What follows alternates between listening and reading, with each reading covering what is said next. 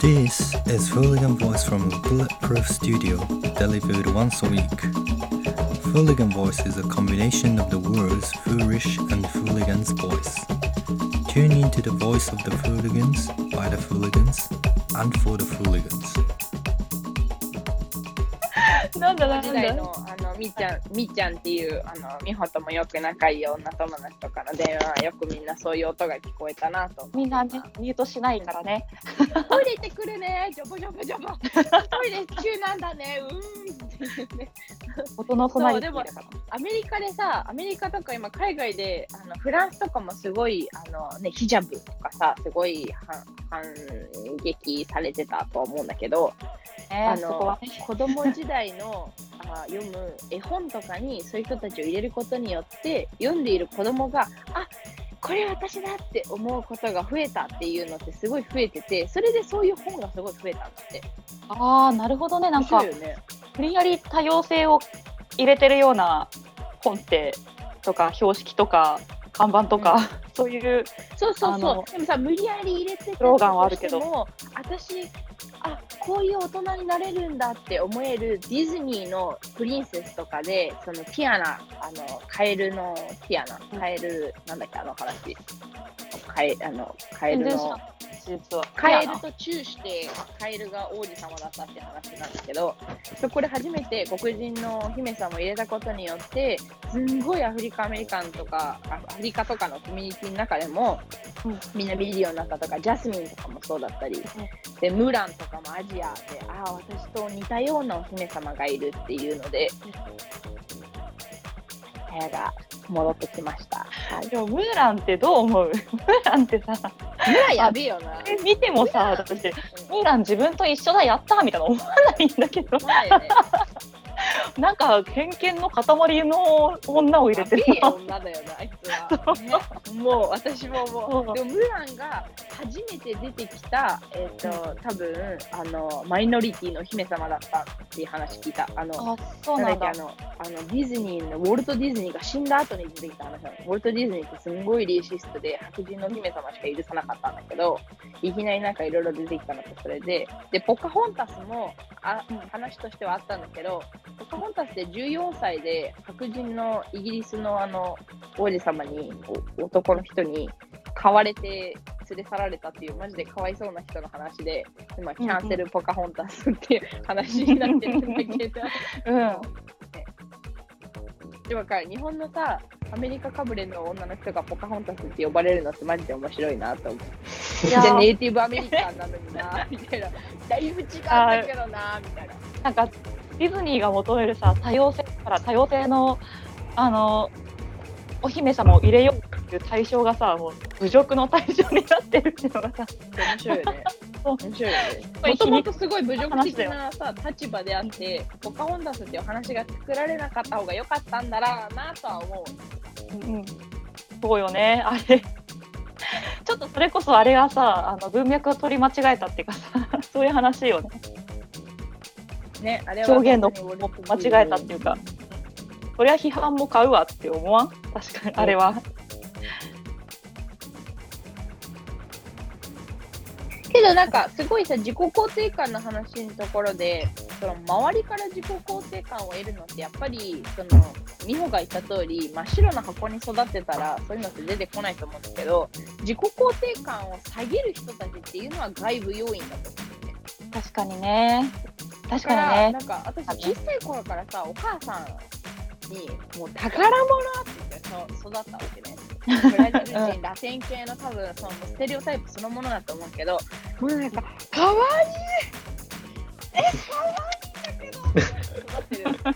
もう自己肯定感そりゃ上がるよ。お父さんはダイエットした方がいいんじゃないとか、アメリカから帰ってきてお前牛になっとるとか全然お父さん言うんだけど、でもお母さんは、もうアンナが増えた。世界にアンナの体積が増えた。すげえ。それめっちゃいい話だねなんか。すごいさあの自己肯定感の私の中でそれって大事だったなと最近は思う。自分が親になった時になんかあのでしかも多分日本特有のその謙遜の文化がすごい入ってくると思ってていやいや私の子何々ちゃんと比べて全然ピアノできませんしとかいやいや私の子本当に頭悪くてみたいな。お母さんマジでそういうのがなかったの。あですよね。私の子供頭良かったんで高校受かりました 感じの親だったからあのなんかそれが当たり前として育って自分が親にいつかもしわかんない今全然子供が欲しいとか思っていないけどもなった時に自分が世にこう育て上げる人間が自己肯定感高い人間であればいいなと思うし、うん。周りのそ大事にしてる人たちの自己肯定感を私の一言で少しでも上げれたらなと思いながら私は多分このな10年ぐらいあの周りの人たちには好きだよ可愛いねかっこいいね髪型変わったね服装これ新しいねとかっていうのは 言う言う努力ではないけどなんか好きな人たちを存分にそ褒めようと思って生きてはいるそれ、本当に可愛いって思って言ってる。本当にかっこいいと思ってる。だって可愛くない？美穂の最近。美穂ね めっちゃ明るけたと思うの、ね、美穂ね髪の毛長いのめっちゃ可愛いと思ってたのにショートになってマジで可愛いと思うのね。だからね あの本当に心の奥底からから思ってる。で周ありの友達にあの褒めるときは自分が思ったところを褒めてるだから秋田屋が坊主だった時は坊主も可愛いなと思ってたけど髪の毛のそのアイデンティティを愛しながら髪の毛を伸ばしているところに関してもうなんか涙が出そうなくらい秋田屋はかっこいいと思う。それはうん本心なんかね周りの友達にもそう思うね。服装なんかすごい私の周りですんごい真面目でさ全然なんか自己肯定感すごい低い女友達とかいたんだけど3年間ぐらいもうプロジェクトよ私の。いかにこの女の子の自己肯定感を上げるか。最近ちょっとスリットの入ったスカートとか履くようになったからね。もう 涙出そう。かわいい。本当にかわい。いじゃない。かわい。いかわいいね。うん。なんかね、そういうのをね、全然信じてないっていうか、そもそもそんなに、いや違う違う違う違う。あの、そもそもそんなに重要なことじゃないっていうふうに思ってて思さう、誰かが可愛いとか、可愛くないとか、かっこいい、かっこよくないっていうのは別にその、うん、そんなのどうでもよくないか、みたいなさ、その、うん。誰に何言われようが、って思うし、うん。でも本当に何か美しいって思われる人ってどの時代にもいるわけじゃん。うんまあ本当に世界を巻き込むぐらい美しい人というかさ、その、もうアイコンみたいなさ、歴史上にさ、いるじゃん。うんなんかそういうのってもっとこう力強い何かにこう、規定された美しさなんじゃないのかなみたいなのが思ってて、別にだから自己肯定感、肯定なんててめえですりゃいいってさ、うんてめえが一人ですりゃいいよって誰に何言われようが。でもそれはそのアメリカ行って、デブがアメリカ行ってさ、プラスモプラスサイズモデルっつってさ、なんか、なんか結局そういうことになっちゃうというかさ、その日本でこう弾かれた、容姿とかで弾かれた人がアメリカのその多様なさ、中でこう、あ、自分意外といけるかもしれないみたいな感じでこう、過度に自信を持っちゃうみたいなさ、いやお前そんな美しくねえよって、俺は思うし、別にその私結構、そのフィールドが違って、美穂いて美穂いて 違うだからフィールドが違って、そこでも認められるんだったらそこに行くっていうのは普通のことじゃない？で、そこで外野からだから、環境に依存されてしまう程度のお前の自己肯定感みたいな。自己肯定感が自分自身でなり作れるって思うのってすごい傲慢だと私は思ってしまうわけよ。それこそさっき秋田屋が出したいじめの話とかを出したときに、そのいじめられた人が外見的要素でものすごくいじめられた後で、どこか誰か一人が、え、だってめっちゃかっこいいじゃんって彼女とかね、彼氏とか、めっちゃ可愛いじゃんって思う誰か一人に救われることってめちゃめちゃあると思うの。あるあるある。超ある。あるよ。だからそれを自分自身でできることだって思うのって本当に強い人間しかできないと思う。だからでそういう強い人間っ。ていないよ、そんなに。いないよ、世界にそんなに。で俺が考えてるのはそういう方向だと思う。そういうことがで。多分その海外にいて、デブが、あのーブスなのに、向こうでいけるじゃんって思ってるのは、いけるからなんだよ。綺麗だからなんだよ、その人はその人で。秋田屋の目線からその人がブスでデブかもしれないけれども、他の何十万人の人たちの中ではその人が美しい存在であるんだよ。だからそれを自分の普通の中で捉えるのは頭がおかしいと思うね。それは。ダメだよ、それは秋田屋。さっき言ってることと全然違うじゃん、秋田屋。神戸を垂れて、たかしが神戸を垂れて何も言わなくなっちゃったよ。秋田屋それは言っちゃダメだよって思うな。それはダメだよ、でも、たかし。さっきのは良くない人間一人一人よ。が美しいと思う。うん、私は本当に心からそう思ってる。文化って人の性格の。悪さっていうのは顔に出てくると思うし、本当に意地悪な人を見て、あ、なんか嫌だな、この人って思う気持ちは私にもあるから、その人たちのことを美しいと言う努力はしないし、あの顔が綺麗かもしれないけれども、人としてあんまり美しくないなって思うときはもちろんあるけれども、みんな、みんな素敵だよ。だって生きてるだけで素敵だよ。みんな素敵な人間だよ。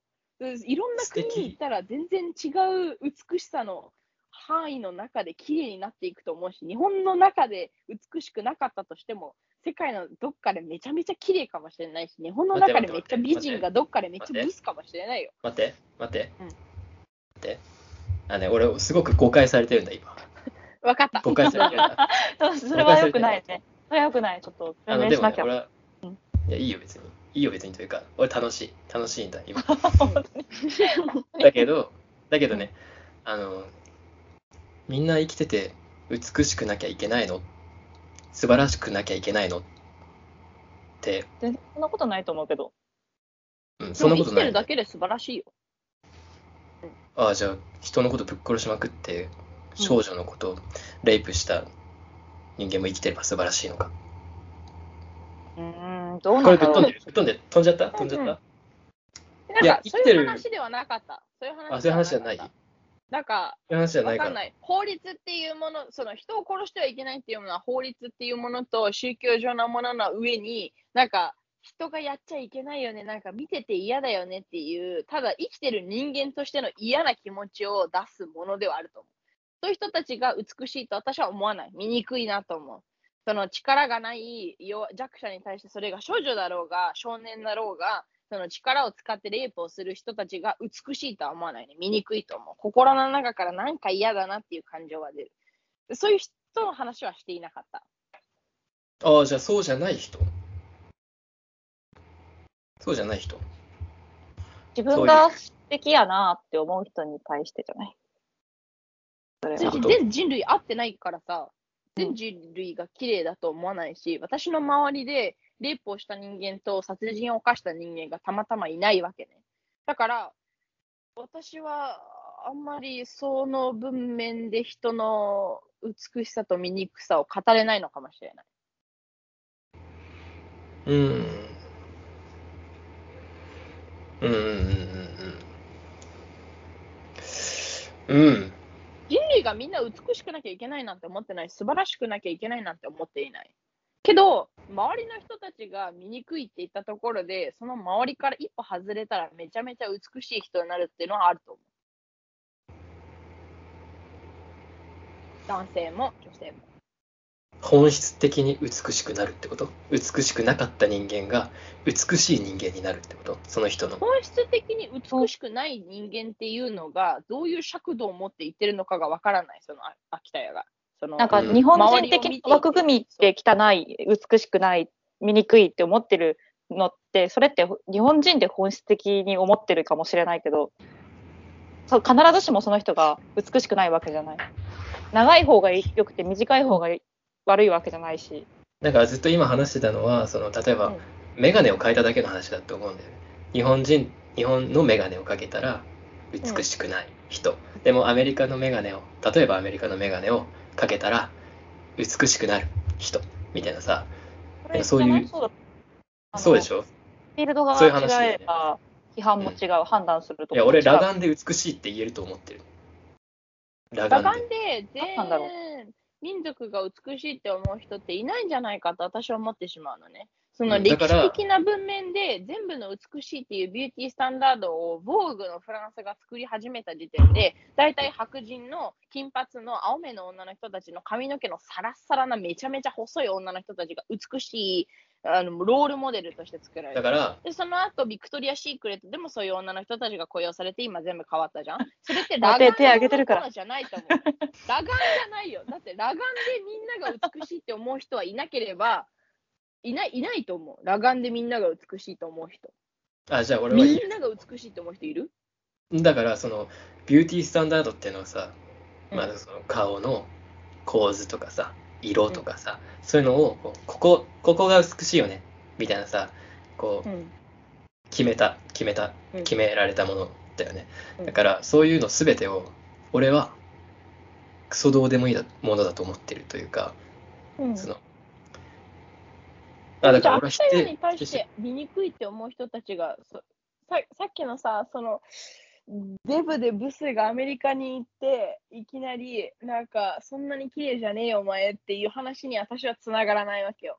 どうして秋田屋がその意見を持てるのかが私はえっと分からない。ね、えっとね、これは俺どうしてが、秋田屋が裸眼なのかが分からない。ちょっと待って、ちょっと待って。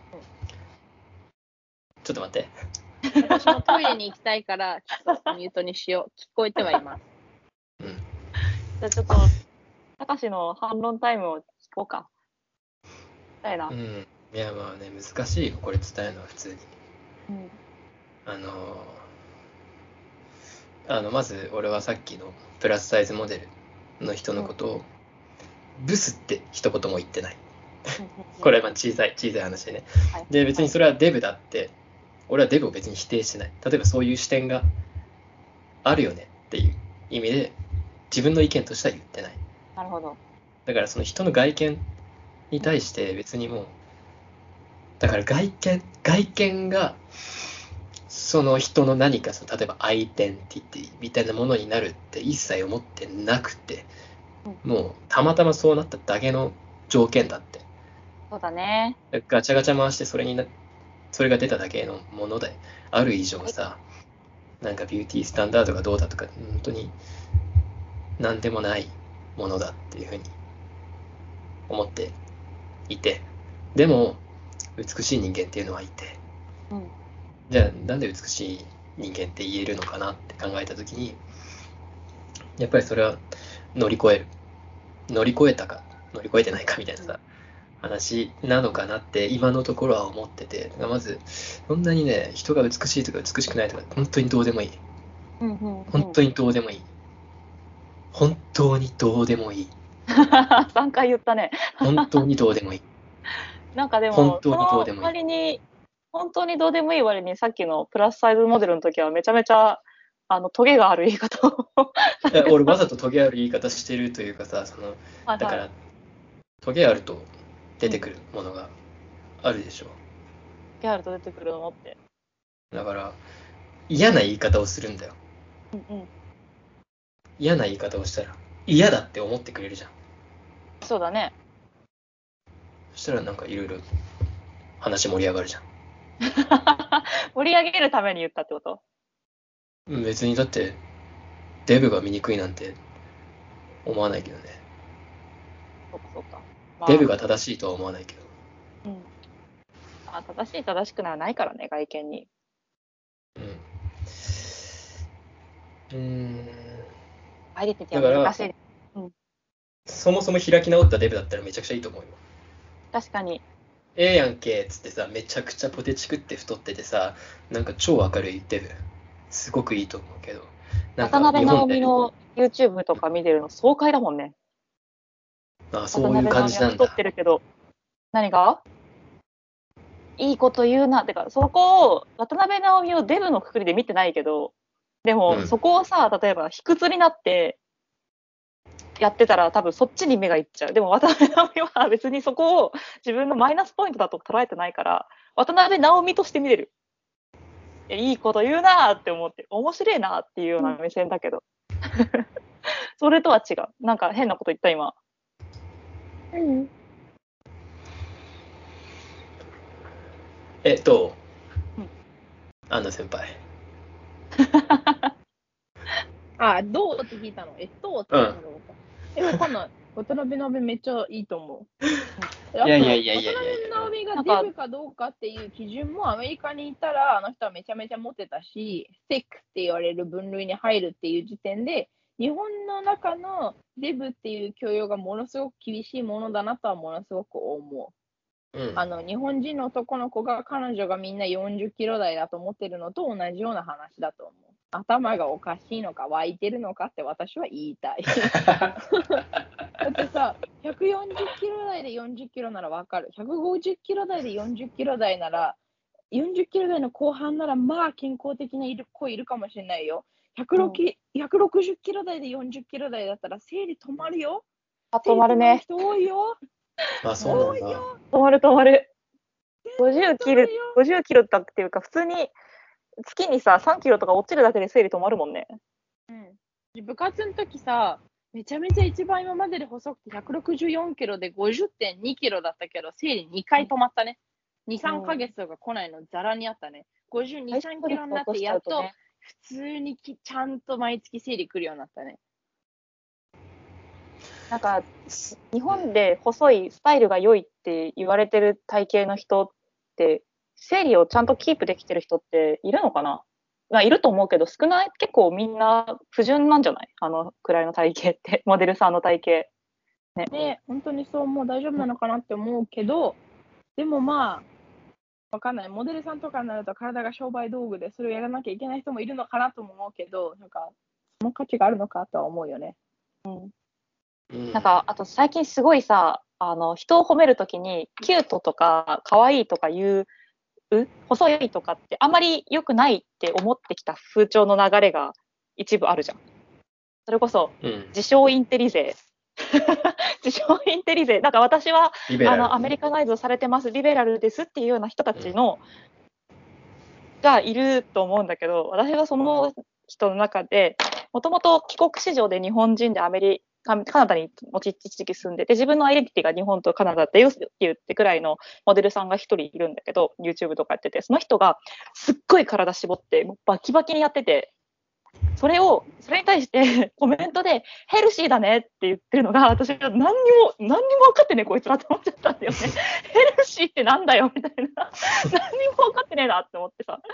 それならまだ可愛いとかキュートとかスタイルがいいとか言われた方が圧倒的になんか健康的なのに、何その、こんなにガリガリで運動してるとはいえど、へし圧倒的に体脂肪率20%切っちゃってて、切っちゃってたんだけど、それに対してヘルシーだねっていう褒め方、お前バカバカって思ったの。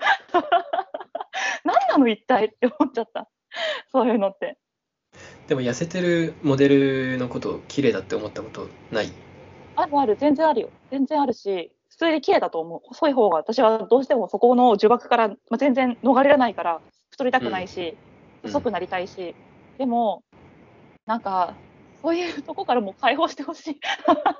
うん そう、もう終そわらせてほしい。それカーダシアンの体が綺麗って思ってることに対して呪縛だなと思っていて、私、ウエストがこんなんだ。形綺麗ウエストが全然わからん。ウエストマジでちっちゃいのね。めちゃめちゃア意味がンバランス。わかるさ。そう、うん二の腕もマジでちっちゃいの。でも、うん私はああいうお尻も素敵だなと思うし、ああいう胸も素敵だなと思うし、そういう感じの体のモデルの人たちはすごい素敵だなと思う。女っていうのがすごい出てる体って素敵だなと思う。で逆に多分2000年代初期のあのものすごい細いモデルさんたちのことを私は綺麗と思ったことがなかったの。うんえ、なんかチワワみたいって思うの。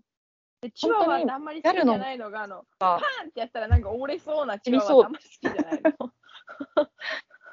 なんか一時期の2010年とか2005年とかのさ、ギャル雑誌の、そうやばかったよね。膝小僧がうちらの二の腕ぐらいのさ、細さ。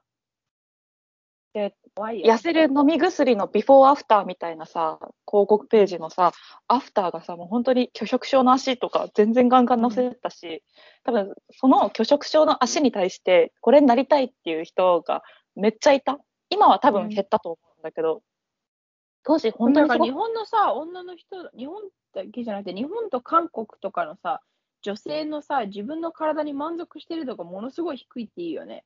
8割ぐらいの人たちがあのもっと痩せたいとか、鼻こう変えたいとか、ああの顔がでかいからエラー削りたいとか。なんか、男性的に見るとさ、その自分の外見に対してさ、満足する、満足しない、何かすごい嫌なことがあったってあるの？え、全然あるというか、全然あるよ。全然ある。とあの、別に女に負けないぐらいあると思う。思うん、ってあるとはいる。思うん。日本の男性特にすごい多いと思う。あ、私、そうなんだ。うん今お付き合いしてる人がすごい面白いなと思う。私がどんなにかっこいいって言っても、いや、でも、みたいなのが入るの。ああ、でも男の人も確かに多いかもね。自分のこと、いや、僕はかっこいいんでってやってる人ってめっちゃ少ないよね。ねうん。かっこいいのにね、かっこよくなる努力をしてる人たちはかっこいいのにね。うん。やっぱかっこよくなる努力しないとかっこよくなれないのかな。かっこよく自分がする努力がかっこいいって外見だけじゃないからね。自分自身がかっこいい人間だなって思える努力なんじゃない？まあ、それはね。うん。いや、身長はだって変えられないし、うん。なんか、変な話ね、なんかいろいろな、ね、なんか変えられないじゃない。そのうんお金をかけなければ。うん。いや、だからさ、その、うん、本当にいいんだよ。いいっていうか、うん。別にその、例えば思春期に、とか、幼い時に何かこう、人に言われたことで植え付けられたコンプレックスとかがあってさ、そういう人が、それがもう思想になっちゃうんだよね。そういう、ただ、ただ単にコンプレックスだったことが。うんうんもうなってるこう。あるべきだ。みたいなさ、そういうのが、普通にあの、すごい、全然知的なアプローチじゃないなって普通にうん思う。そういう考え自体が、もう、ただ、傷ついた自分のことしか考えてないじゃないか、みたいなさ、もうそういうの、良くない、みたいなさ、そういうとこじゃないとこ、生きようぜ、みたいな感じになったら、やっぱりなんか、もっとこう、乗り越えることが必要なわけ。別に国を変えるとか、フィールドを変えるとかさ、そういう簡単なことじゃなくて、でも戻ったらブサイクなんだもん。日本に戻ったら。ブサイクって言われるし。例えばね。それはなんか、日本ってそこをブサイクって言われるから、うんなんか、それって違くね？って思っちゃうかも。なんだろう、その、たかしは外見じゃなくてもっと本質的に、ああ、そっか。むずいな。うんわからん。私は、もうもうちょっと詳しく掘り下げて話してほしい。と、本質的に、ん？あ、もっと外見じゃなくて自分のアイデンティティは、外見じゃないとこに持とうよってことか。いや、もっとあのね、そもそもね、一人で、一人でいたら、あのどうでもよくなる。でもまあ人間は一人でいられない人間だからね、どんなにあの自分は一人で生きているって思ってる人も必ず周りの人たちがいるからできているわ当けであって然当然。。うん。自分一人でアイデンティティ確立するのってどうすればいいんだろうなんか、でも結構むずいかも。私はできないな、そんなの。どうやればいいんだろう まあだからそもそもアイデンティティなんているか、いるかよって思っていますって感じかな。なるほどね。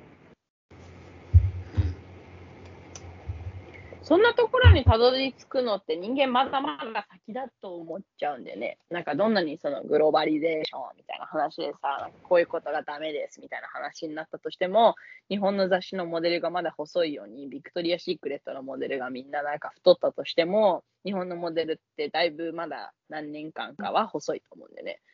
そういうのって、なんか外見の話だけなんだろうけど、本質のところだけで人を見れるように人類がいつかなるとは私はまだ思えないな。せめて私が生きている間でならないんじゃないか相当難しいよと思ってしまう。顔がある限り結構むずいよ。だって、アニメの、なんか SNS とかゲームでさ、アイコンが可愛いだけで評価上がるんだもん。そんな社会でさ、顔じゃなくて別のところで評価を作りましょうって結構むずいよね。うんうん。それ一人で確立するのはなおさら難しいと思う。そのデブがアメリカに行って帰ってきて、例えば醜い人がアメリカに行って、アメリカで綺麗と称賛されて、日本に帰ってきてまだ醜いと思ってたとしても、その人が心の中で自分は他の拠り所のところで醜くないって思える何かがあるのであれば、その人の中での自己肯定感は下がらないかもしれないじゃん。だから結局、そのなんか外部的要因によって結局、その周りちょ周りの外部的要因がブスといえど、どこか違うところでよりどころがあれば自分が醜くないって思えるのであれば、いいと思ってしまうから、結局それも全部外部的要因なのかなと思ってしまう。自分一人で確立して自分が美しい人間だって思えることって難しいなとは思う。うん。なんか私が外部的要因でさ、アメリカに行ったからさ、ビッチって言われなくなったっていうのもなくて、あんまビッチって言われなかったのさ、ハーフって思われなかったし、ただの日本人のタイニーな女の子だって思われてたから。でもさ、そのビッチって言われなくていい4年間を過ごして日本に帰ってきて、なんか友達のなんか会社の先輩の合コンあるから行こうって言って、なんかすごい、あの、彼氏あんまいないっしょみたいな、なんかめっちゃ遊んでるっしょとかって言われても、何も思わなくなったのって、多分その、あんまり言われない4年間があったからなんじゃないかと思っちゃうんだよね。それも一応外部的要因なんじゃないかと思ってしまうわけよ。うんいやそうそうでしょそうだと思うそうだと思う難しいな。そうだと思う。ねそうだと思う。そうだと思う難しい。そうだと思うんだけど。外見と内面のアイデンティティをさ、切り離して話すのって、めっちゃむずいよね。だって、切り離せない気がするな。いけるよ、いける、いける、いける、いける、いける。いける？夫。いける、いける。んだよ。どうやどうやって言ったらいけるかな？なんか、意識の問題じゃ無理な気がするな。ツールとして変えていかなきゃ、もうそれこそ、こういうオンラインの中で働いて顔は一切見せませんっていう、本当に顔は見せません状態でコミュニケーションを取り続けるっていうアイコンも作らない。みんな同じアイコン。っていう形じゃなきゃなんか外見とかと内面とか、まあ内面って言ってもそれがうまく自分で喋れてるかどうかっていうのもまた別だと思うし、結構むずい気がするな。外見から切り離すのは。なんかさ、あのアメリカのリアリティ TV で、この間めっちゃ見て、めっちゃ面白いなと思ったのが、あの、相手の人のことを全く見ずに、その人に恋をに落ちるのかどうか。うん。名前なんだったっけな？あの、ネットフリックスにあったんだけど。ブラインドなんとかじゃなかった？そうそう。違うかな？ブラインドデートとか、なんかそんな感じだったんだけど、うんでそれがすごい面白いなと思って、その中の一人で、やっぱり会った時に自分が話していて、ものすごく面白いと思った人が、顔も体型的にもタイプじゃなかったっていう女の人がいたわけよ。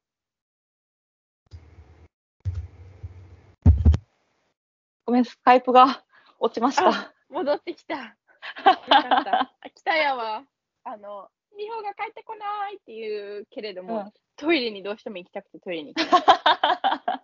えそのブラインドデートの話の続きしてもらっていい？ちょっとごめんね。ブラインドデートで、なんかものすごく話があって、この人となら結婚できるっていう状態にならないと婚約まで進まないんだけど、婚約して、この人じゃない、顔も体型的にもタイプじゃないってなった人がいたのね。ですごい面白いなと思って、結局さ、なんか、ミトコンドリアレベルでも自分と似た人のことは、あんまりなんか、こう、何も思わなく、あんまりなんか嫌悪感を抱いてしまうってよく言うじゃん。うんなんかあの、思春期の女の子がお父さんの服に対して臭いっていうのと同じ話だと思うんだけど、うんなんか自分とね、遺伝子が似すぎてると、子供を産んだ時にいい遺伝子が産めないから、枕の匂いを嗅いで臭いと思ったら、パートナーとしてはダメだみたいな話、たまに出てくるじゃん。うん。いや、そううわ、いい匂いするみたいな人もいるじゃん。うんうん。いや、でもなんか外見での判断ってむずいよね。どうしてもそこって切り離せない気がする。いや、あの、うん。わざとあまりこう良くない言い方をするけど、もう例えば日本人が、うん。日本人でね、この、まあ例えば戦後、まあ海外を知った、海外とか国外を知った時代から今までの日本人が、その、まだ欧米人のさ、目の大きさとか鼻の高さとか、に、こうどうしてもこう、欲望するのは、俺はもうどうしようもないと思ってる、本当に。本当に、もうどうしようもないと思う。そっちの方がもう美しいんだよ。美しいって思ってしまうから。なんで美しいって思ってしまうと思う？でも。え、だからそんなのもう、あのー綺麗だからじゃないと思うのね、私は。だから聞いてるの。圧倒的な力のパワーとしてそれが正しい美の美しさだと思われ、思う、あの、やり方をされた上でそれが美しいって思うのであれば、あの、それは美しいんじゃなくて力だと思うのね。熱いうんだから力、力で。軍力力だと思う。だけど、それが変わってきた中で、それが美しいって、それでも思い続けるのかどうかを、私は秋田屋に聞きたい。なんでそれが美しいと思うのか？なんか、私はそれこそ、あの、遺伝子的に遠いからっていうブラインドデートの話と、その、言ってしまえば日本は本当に血が混じってなかったっていうのがあったから、だ第三者の、あの、全然今までの遺伝子から全く遠い人間を見たときに、それを美しいと思うっていう文脈で、高志が言ってるかと思ったんだけど、それとはまた別。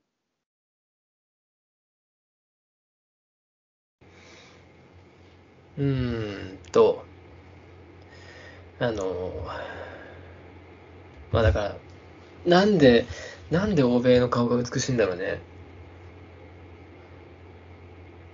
ペリー来航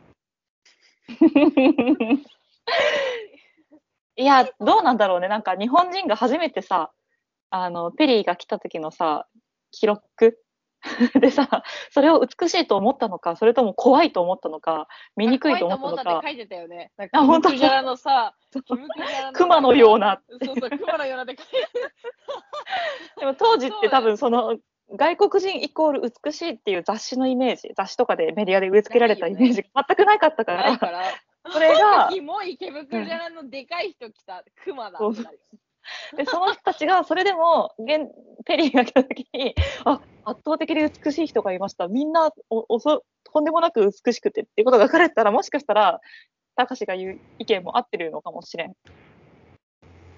されていやしまう何か。ー、なんだろうな、その、美しいと思ってないよ。だって周りにいないんだもん。自分が見慣れているものの中での美しさを探すと思ってしまう自分は。いや、これはね、ちょっと、うん。でも、そのレベルで、そうやって例えば、こうやって説明がつかないじゃん、簡単には。その外国人の方が美しいみたいな感性ってさ、説明つかないじゃん。本当かよってなるじゃん。その、違う。なんか、美しい。だからこっちよりも美しい。うん。こっちよりもこっちの方が美しいって、例えばこのコーヒーカップよりもワイングラスの方が美しいって言った時にも、それってなんでって言われた時に、どこまでもこう説明がつかない。どんな言葉を並べ立てても。こっちの方がこうだから美しいっていうのはもう説得力がないじゃん。ある？なんか、うーんと、もし、高志が、あの、ワイングラスの方が美しいですっていう雑誌メディアで全を受け続けてて、こんなコーヒー、マグカップは汚い、き綺麗じゃないって言われてたら多分そう思うんじゃない？うんだからそういうの抜きにして、抜きにした時に、2つを並べた時に、でどっちが美しいなんてさ、もう絶対無気まぐれだよね。だからわかんないね、そこは。うん。だから、うん？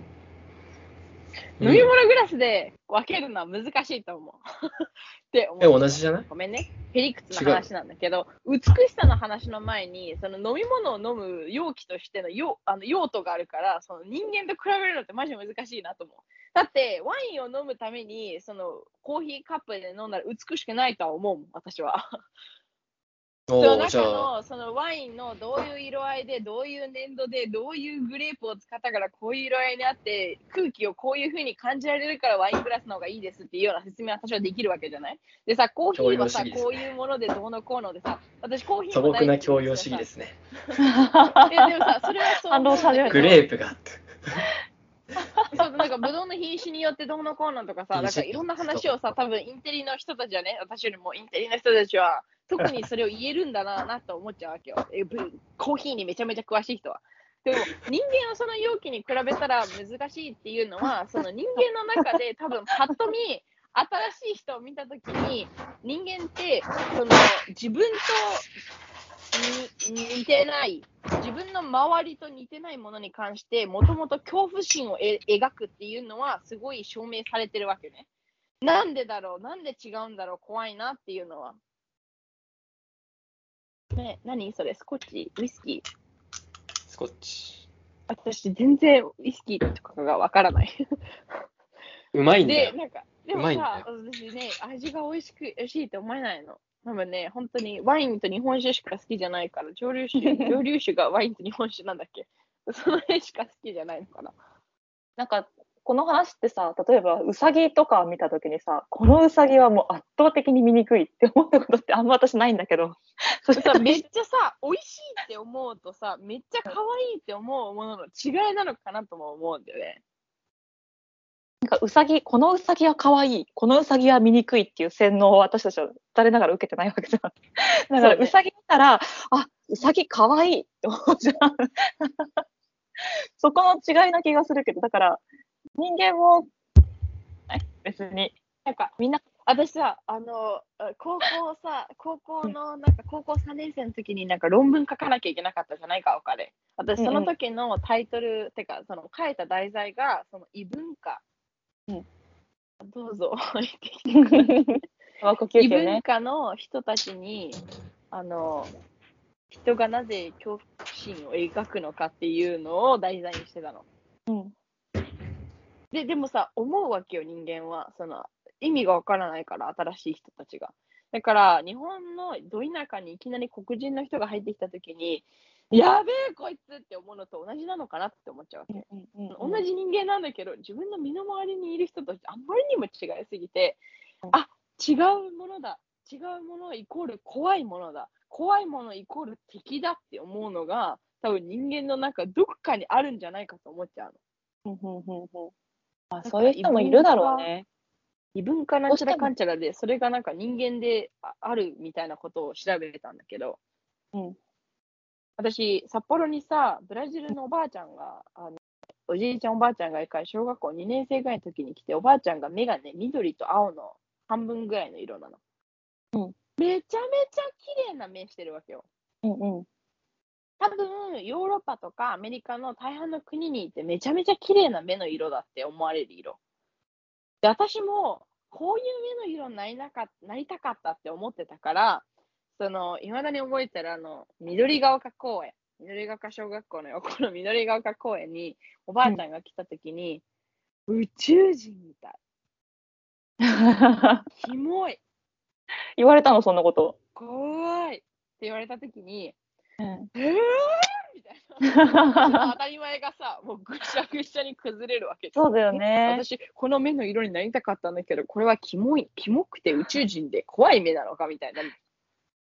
中中学校っつったっけ、今？小学校っつったっけ？小学校、小学校小学校か8歳ぐらいのうんう時。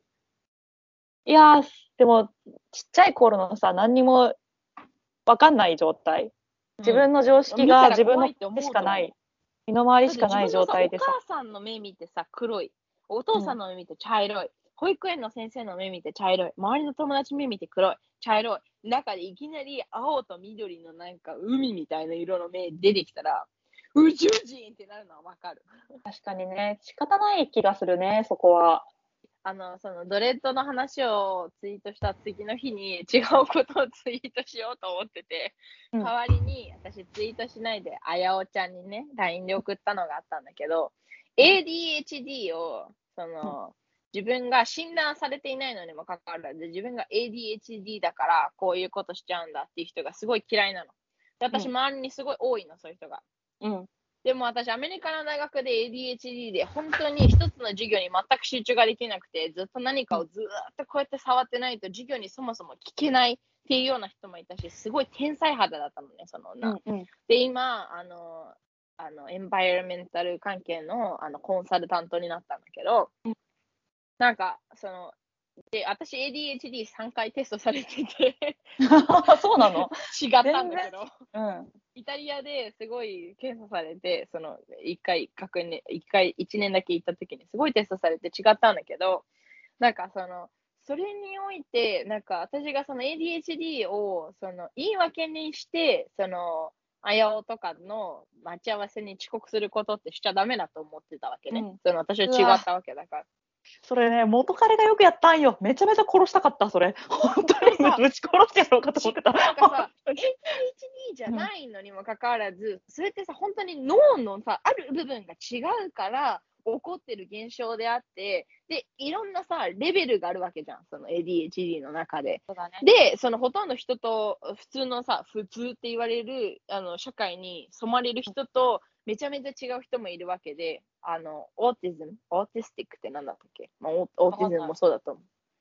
だけど、でもさ、う脳のさ、普通って言われる人間とは違う構造だからできてることなのにかかにもかかわらず、あ、ごめん、ADHD だから、ちょっと遅刻しちゃったわ、みたいな人が、マジで嫌いで、え、検査されてないのに、はい。その、お ADHD だっていうことを分からずに、ADHD のステレオタイプで遅刻しがちだから自分はそうかもしれないと思って、ADHD だから遅刻しちゃったっていう人がすごい嫌いだと思ってて、うんで、私それを結局ツイートせずにあやおにから送ったら、ごめん、うんうちもたまに書くわって言われて、お前はあやたんはね、やるんよ。あやたんはやるよ。あ やいや、あんたそういうの嫌いそうだねって言われたんだけど、本当に嫌いなのさ。で、なんか、うんそういう多分、そういうことを書くツイートの場所だっていうのは、すごい秋田屋に理解してもらいたくて。で、あそこにさ、私がさ、ADHD っていう診断をされてないのに、ADHD だから遅刻したっていう人が本当に許せないとかって、私が書いてたら、また違う話の勃発になってただろうなと思って、そう、あの、本当に、周りの友達にもそういう人がいたから、すごい思うし、私、ディスレクシアだったの。すんごいマイルドな、あの調べたの大学に入ってから、で数字が本当に苦手で、で私それ気づいたのが、あの寮長してて、あのこうあのホワイトボードに英語でこうあの携帯の電話番号を言われたときに、私が書けないわけよ。うん080-3737とかって言われたときに、頭の中で英語で言われるからさ、080、お080、080とか言われるけど、03737とか言ったときに、頭の中でこう書いてるつもりなのに、勝手に3737が7373とかになってるの。いや、もうね、俺喋る、喋れないなと思った、今。もう、喋る権利がない。どうだから、俺が考えていることと、うんもう全く違う世界の思考ではい考えているというか、そこでこう。いや、この空間がね、あが。なるほどそう。そうそう。はいはいはい。でこれはもうなんか自分が喋ったらこう誤解、誤解されるしかないなと思って。ああ、誤解を。誤解されたから。そっか、ごめんね。いや、誤解というかもう、俺はもう、でもね、俺本当にこう、いや、俺はね、もっとね、いけると思ってた。もっと会話できると思ってたの、人と。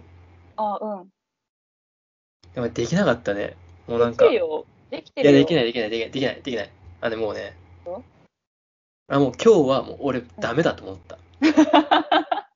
いや、もうね、ちょっとさ、多分敵がね、敵っていうかね、あの、喋りたい人間第一位、い遠藤アンナがいるのと、それに応戦する佐藤美穂がいるから、こことね、多分ラジオやるんだったら、11でやんなきゃ厳しいと思うそう、でも、俺は誰とでも会話できると思ってるわけ、本当に、うん。心から。はい。だから、でもね、今日はね、それがね、心砕かれたね、こう、あ、本当に？ダメなのか、今の自分ではダメだなって思ったから、もうね、ちょっと今日は聞くに徹しちゃったけど、俺はもうどこ使おうかなっていう、もうちょっと長すぎ、俺1時間でサクッとやめて、サクッと載せる気だだったんだけど、なんかそしたらさ、今から30分、20分くらいデートの話する。全部いやいやいや。デートの話しよう。もうね、ちょっと待って、ちょっと待って、マジでしようちょっと待って、私したいもん。ちょっと待って、秋うるせえ田うるせえあんなうるせえ。そのデート像っていうことに対してちょっと反応されたいもん。ううるせえ、あんな。ちょっと、ちょっと待って、ちょっと待って、ちょっと待って。まず、いや、あの話を今すごい聞いてたの、秋田屋の。ね、すごいそうだなと思って。で、私、一つだけ言いたいのが、私、地元に帰った時に自分の、あ地元に帰った時じゃないか。私が札幌にいた時に、高校3年生の時にいろんな、あのーいろんなこう、人と会ったわけよ。その海外の、あのー中3の、あ、高3か。高3の時にアメリカのなんか3週間ぐらいみたいなやつがあって、高校生外交官っていうプログラムに。で、私、あそこの時にすごい思ったのが、自分がいる場所がその会話を狭めてるってすごい思ってしまったのね。うんで、いまだにその人に合わせて会話のレンジっていうのをすごい下げたり上げたりすることがあるなって思ったんだけど、それって周りの話がもっと頭のいい人たちってもっと上のさレベルの話とかできるんだけど私に合わせて話をすごい下げてくれるって思ったの。うんうん。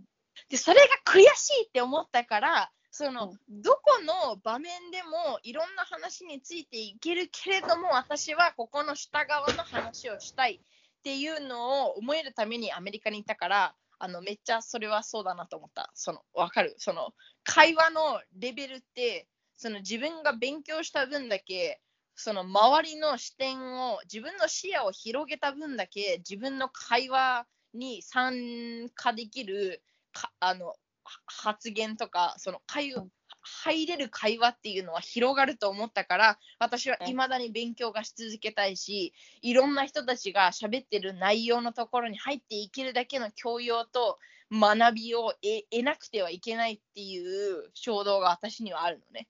だからその秋田屋の言ってたことがそれなのかなって私は勝手に思ったけどこれからあのデートの話をしたい。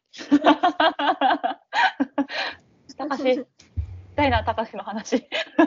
たかしが思ってること、さっき言いかけたことを聞きたいな。うん。いやー、もうね、もう何も言えないよ、もう。違うんだ。違うのさ。何が？いや、もうね、疲れちゃった。ご本当に。めんね。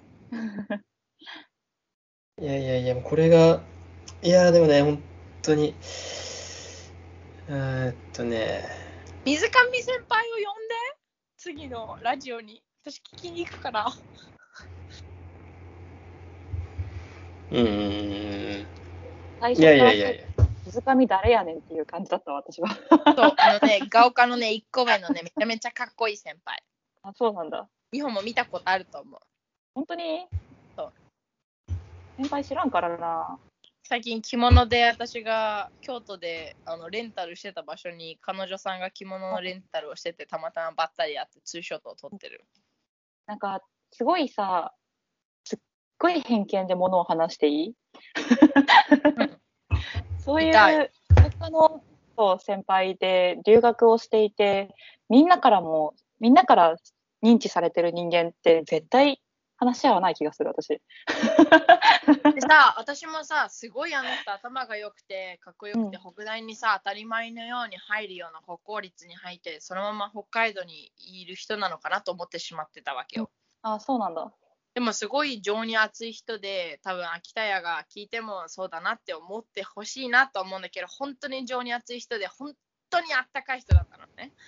で、その水上先輩が海外に行ってすごいこじれたの。うん投稿する内容も文章も何言ってんだろうっていうようなその試行錯誤する文章がすごい見えた段階であこの人もいろいろなことを思って考えて苦節があがああって今のこの水上先輩なんだろうなって思うともっと話が合うなと思った。その多分高校のものすごくイケメンでみんなが知ってるあの陸上部のかっこいい先輩っていう人だったら話が合わないと思う。うんうん。絶対的強者だね。そうだね。強者ドイツの大学院に2年間いてもうボコボコにされて帰ってきた水上先輩は本当にかっこいいなと思う。なんで強者と話し合わないんだろうな。強者のこと、ななんんないな、私。でだろうね。私も合わないんだよ、でも。な美穂強者がね、そう言っててすごいなって思うんだけど、私はね、日本生まれの日本人の純血の女の子で、バリキャリの女の子と本当に話が合わない。なんで？あってそうそれこそさいつも。友達で女子会とか行ってる人たちみんなバリキャリ OL で、全部本当に高校時代、もう泥をすすってでもアメリカで4年間生き延びてきた人たちが帰ってきて、え？何一つ努力してませんけどっていう私と多分同じスタイルの女の人たちが周りにいると思う。あの英語喋れなくてうらや英語喋れて羨ましいって言われた時にあやおに最近すごい言われて、あそうだったなって思ったのがあんあんな毎回そういうたびにそうだよねって答えてたよねって言われていや本当にそうだなと思って私 英語が喋れなかったのにもかかわらずそういう人たちに対して毎回うんそうだよねラッキーだよねって答えてたって。だって 最終的に喋れるようになったら最強じゃんよって言ってたらしいのね。私 その記憶があんまりないんだけど、うん。でも多分そういう気持ちがあるから努力をしていた過去っていうのをあんまり知られたくないしうん。もともと親から全部の援助を受けて何の不自由もなくあのお姫様のように育ったので今ここにいますっていう立ち位置に私が立てるのであればなりたい。めちゃめちゃなりたい、それ。すごいやりたい。そうなりたい。で嘘をついてそこの立ち位置に立っていられるのであれば立ちたいっていうような周りが多い。あのシングルマザーもそうだし、シングルマザーの友達2人いるね。で全部いまだに学費払ってる友達もたくさんいるね。でもみんな、うん東京のあの OL ですけれども私っていう 田舎から出てきた女が友達に多いね。だから、美穂に合わせたら、美穂と全然話が合う女が多いわけよ。ああ、私、あんなの紹介で友達になれる人一人もいない気がするわ。いや、お あ、あ、わやたも OK。友達だから。でも確かにね、あほんすごいね、それこそ私はその彼女たちがやる魔法にかかってるかもしれない。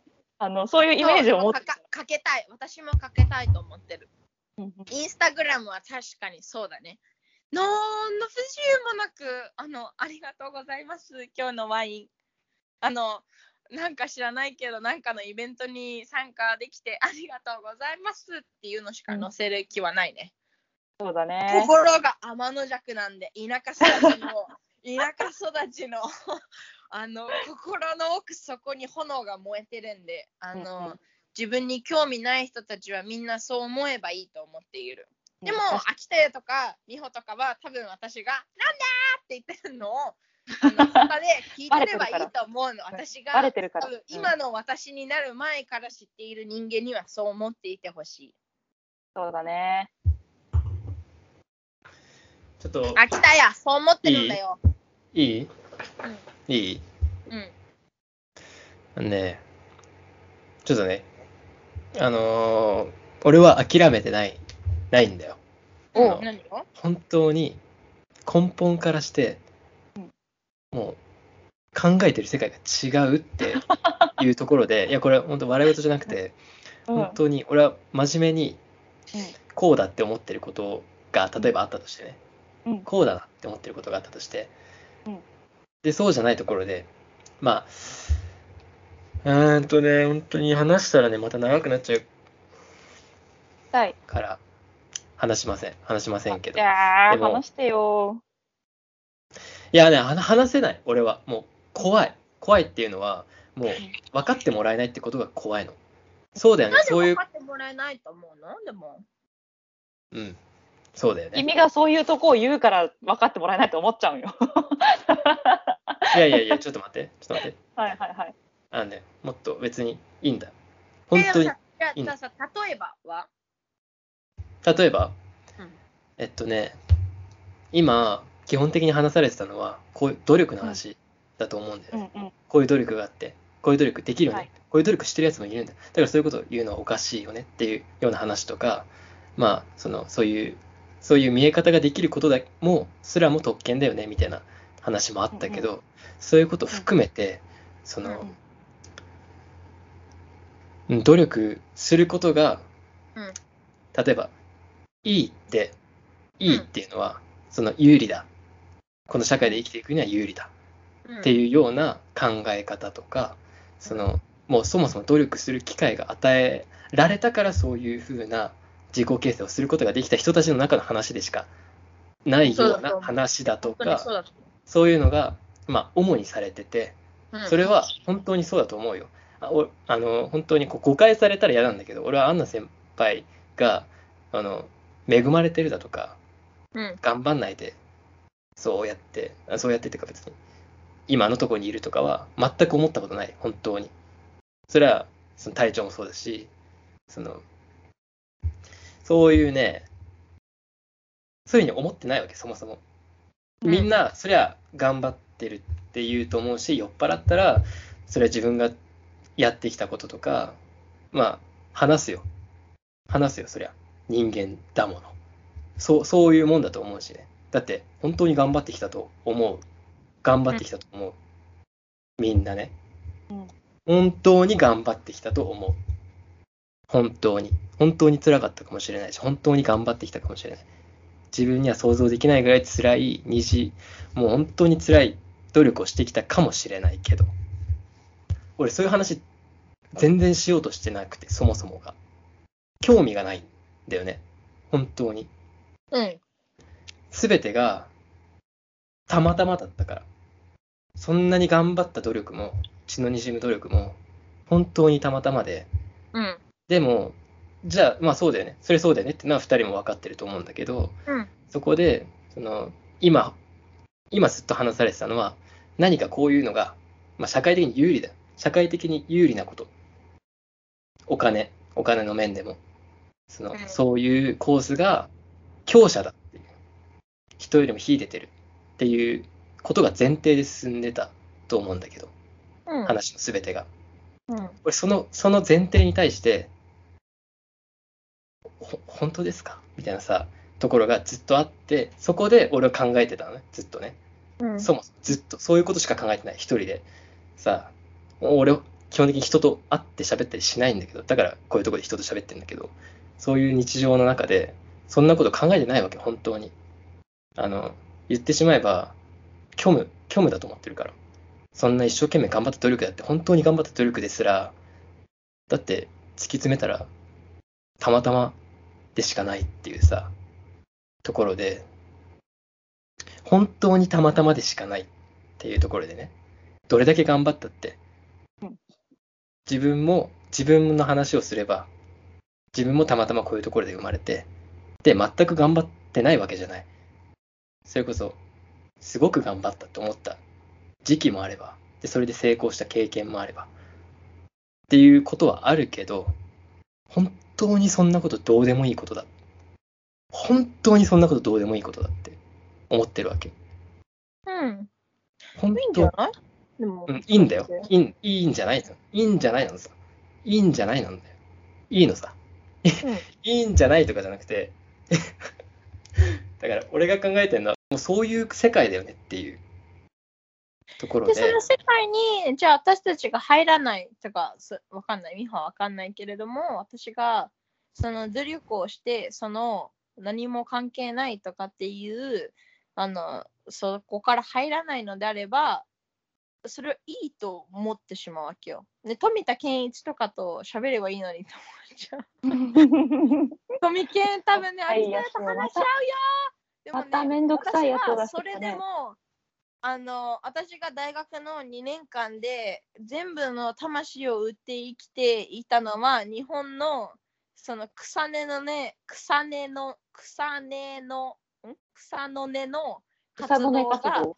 草の根ね草の根活動がちゃんと政府に届いて何かの法律改正に関わることだったのね。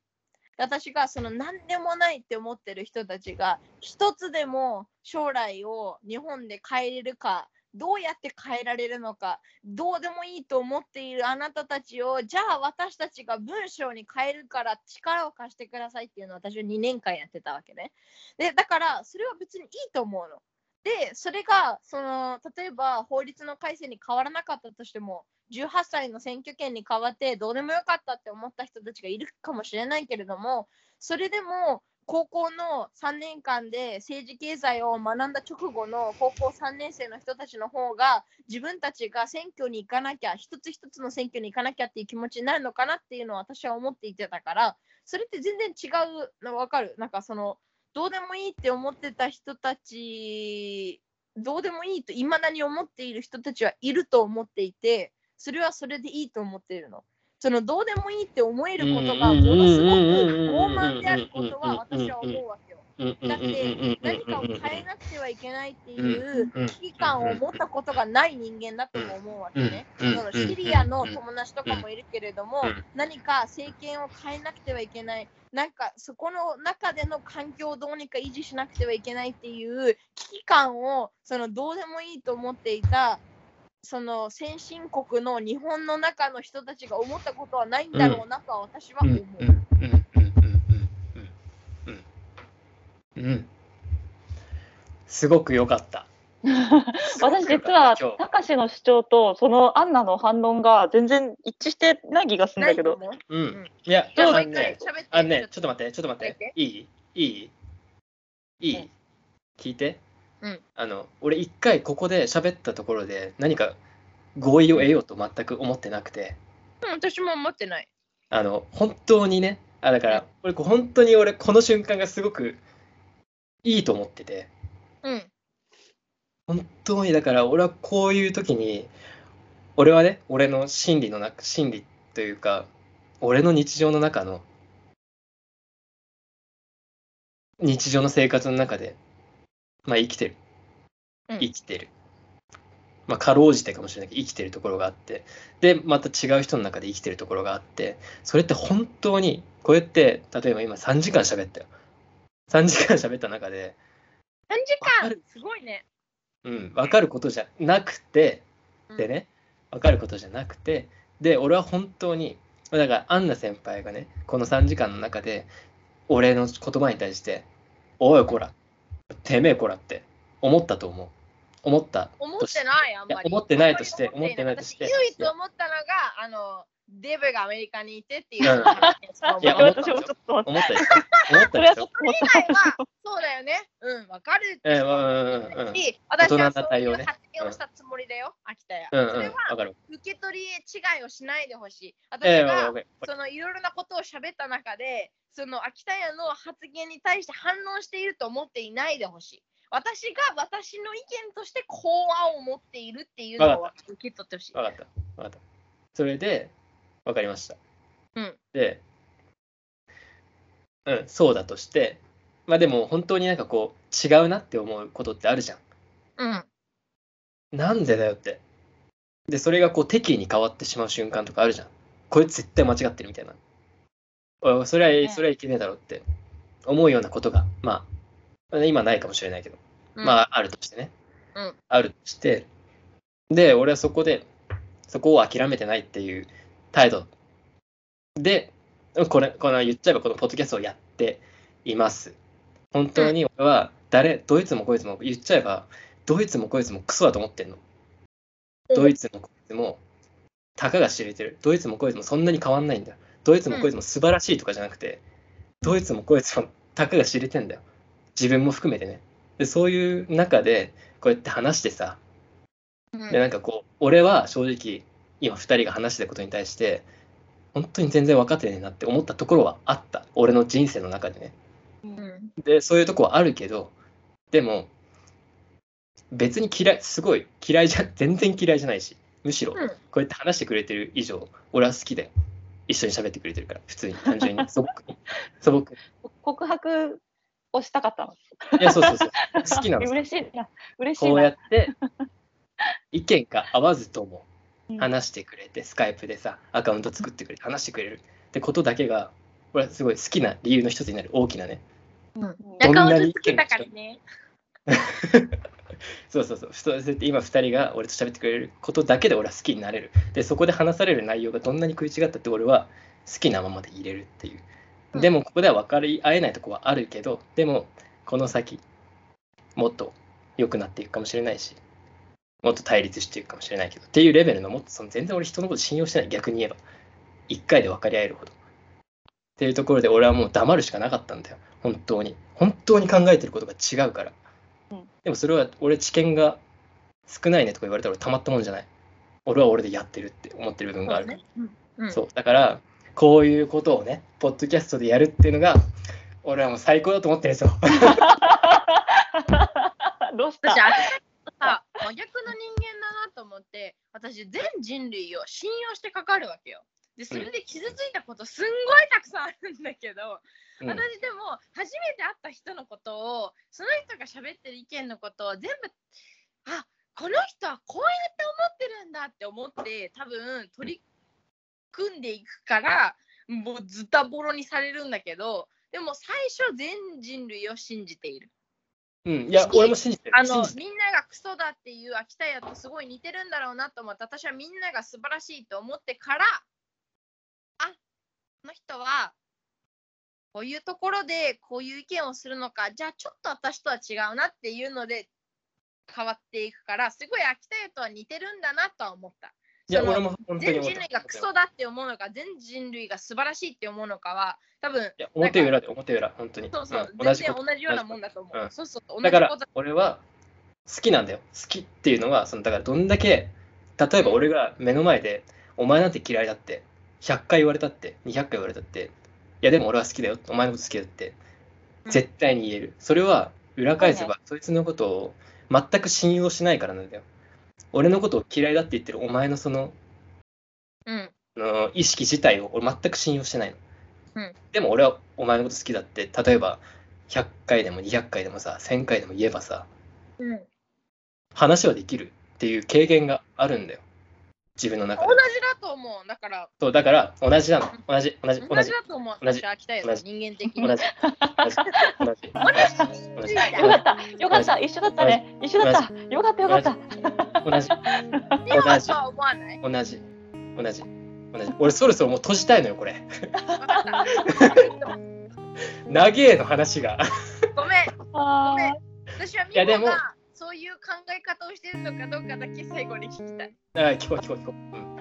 私は誰も信じないよ。うん。いやだ、仲間だ、仲間、仲間、一緒に。一緒に誰も信じないいし、全員疑ってかかるし、みんなのこと薄っぺらいと思ってるし、か。うん。自分のことも薄っぺらいと思ってるし、うん。うん。か薄っぺらくないって思える人間になるには、そのいろいろな美穂のなんかこう、チャレンジじゃないけど、いろいろなことを得て、そういう人間になっていくの。薄っぺらい、でも薄っぺらいじ人間からま薄っぺらいだやんの？まだやんの？ごめんごめんごめん。まだやんの？終わりです。終わりです。ちょっと薄っぺらいです。切るね。ちょっとはい二人からバイバイってやって。了解了解。はいはい。じゃあね。うん。